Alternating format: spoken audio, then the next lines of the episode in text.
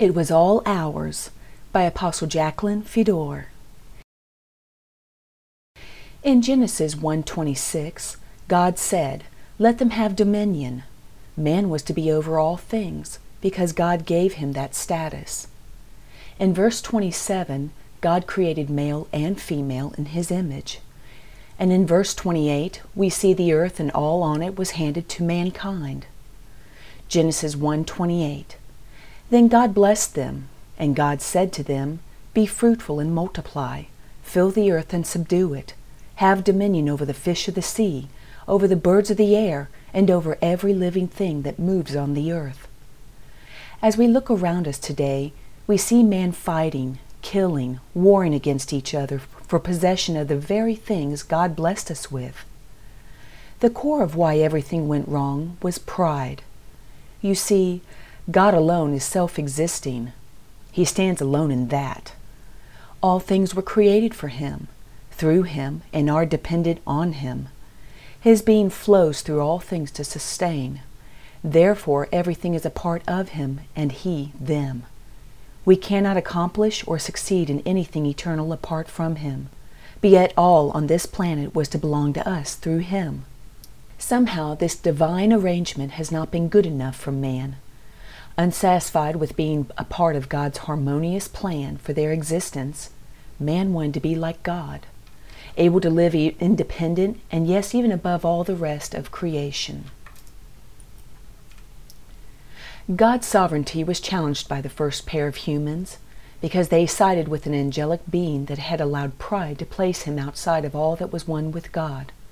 This being, spoken of in the Bible as Satan, the devil, that old serpent, Lucifer, etc., was outside of God's will and lived in total opposition to the rest of creation. He was out of his created place, out of character. Adam and Eve sided with his way of thinking. They chose his knowledge over that of God, the tree of life, the family tree of all creation. Like Satan, they too were now out of character, out of the created order of things, out of God's image and in the likeness of Satan. By choosing his knowledge, their minds would work like his, and through their descendants, the family tree of God's adversary would grow taller and taller, the tree of good and evil. It was not as though our Creator, our Father, didn't warn us. Genesis 2 15 through 17. Then the Lord took the man and put him in the Garden of Eden to tend and keep it. And the Lord God commanded the man, saying, Of every tree of the garden you may freely eat but of the tree of the knowledge of good and evil you shall not eat. For in the day you eat of that, you shall surely die. We know from Genesis 3 3, Adam shared this commandment with his wife, Eve, as she told the devil she was not to eat of the tree of good and evil, lest she die. But the enemy told her not to worry, she would not die. She would instead be able to stand on her own thinking, be wise like God. In other words, she wouldn't need him.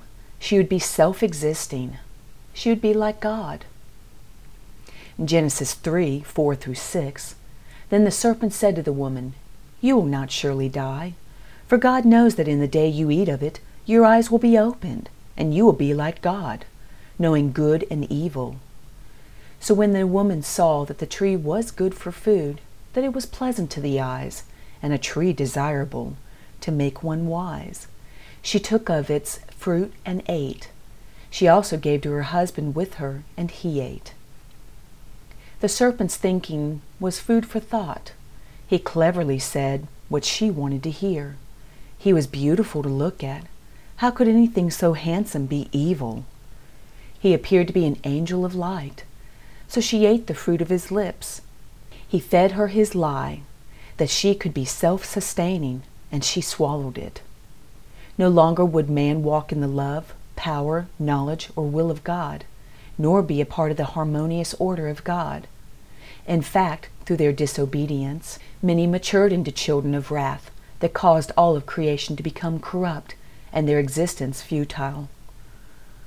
Their descendants, for the most part, became members of the household or family tree of Satan, and his nature and all they had influenced over developed the same nature. Man's involvement with this angelic being and his followers resulted in God eventually saying in Genesis 6 6 through 7, And the Lord was sorry that he had made man on the earth, and he was grieved in his heart. So the Lord said, I will destroy man whom I have created from the face of the earth, both man and beast, creeping thing, and birds of the air, for I am sorry I have made them. God relented and allowed Noah and his family, along with the remnant of the rest of creation, to be spared. Otherwise, man and all created for him would have been extinct. All the families of the earth today trace to that little remnant of humanity, eight people. It did not take long for them to resume sinning as they were still descendants of Adam. Lust and pride dominated their nature, and as long as man had a need to be important, noticed and in control, the tree of good and evil continues to flourish. For things to be restored to God's original plan, our nature must change.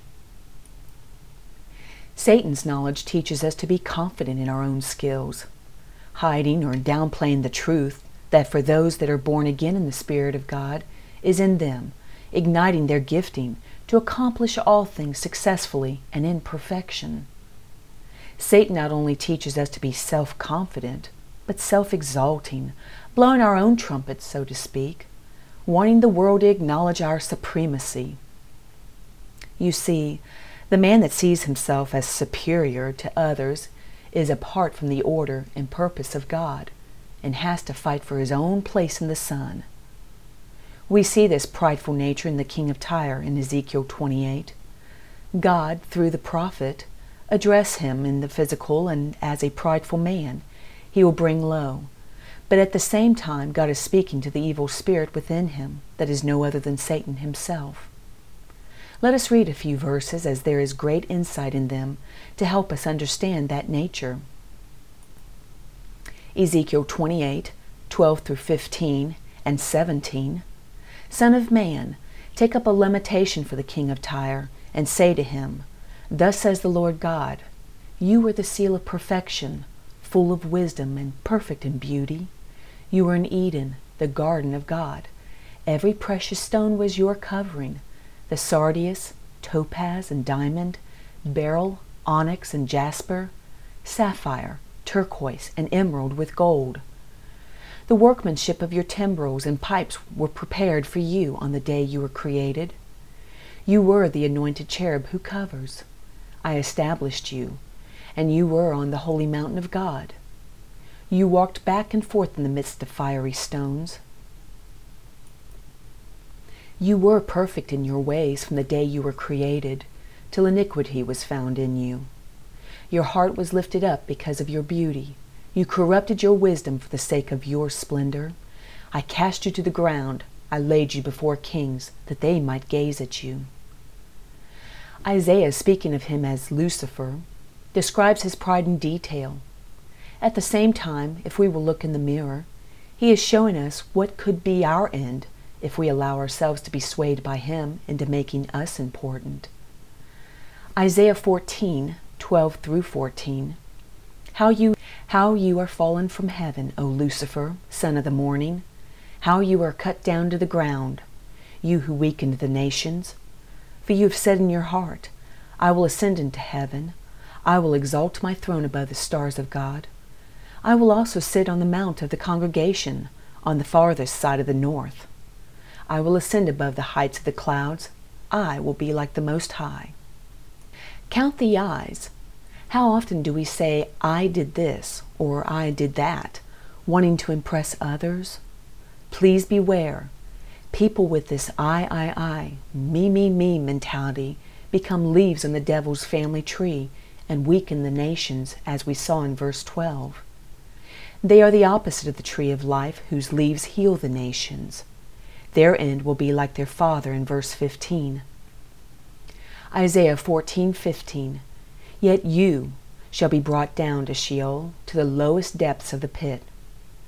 Revelations 20, 1 through 2 says, then I saw an angel coming down from heaven, having the key to the bottomless pit and a great chain in his hand. He laid hold of the dragon, that serpent of old, who is the devil and Satan, and bound him for a thousand years. You can see why God uses the foolish things of the world to confound the wise and the base things for his servants. God will not use the prideful for anything of any importance, as they are in harmony with Satan's thinking, not his. He especially will not allow them to function in ministry, even if called, as they would only reproduce themselves in others. 1 Corinthians 1 26 through 29. For you see your calling, brethren, that not many wise according to the flesh, not many mighty, not many noble are called. But God has chosen the foolish things of the world to put to shame the wise. God has chosen the weak things of the world to put to shame the things which are mighty. And the base things of the world, and the things which are despised, God has chosen, and the things which are not, to bring to nothing the things that are, that no flesh should glory in his presence. 1 Timothy 3 6 tells us, A leader must be mature, lest he become prideful, not a novice, lest being puffed up with pride, he fall into the same condemnation as the devil. We can be a confident people, however. We can be confident of who we are in God and confident in the fact He will always be there to help those that depend on and trust in Him. We can be confident that we can accomplish all things through Him. John 14:12 Most assuredly I say to you, he who believes in me, the works that I do, he will do also. And greater works than these he will do, because I go to my Father. In other words, our confidence is in him, not us, so there should be no room for pride to slip in. You see, even if we seemingly are successful on our own, something will cause it to be temporal, short lived.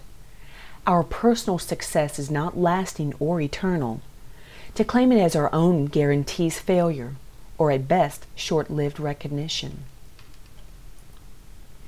Jesus said, John 15, 5, I am the vine, you are the branches. He who abides in me, and I in him, bears much fruit, for without me you can do nothing.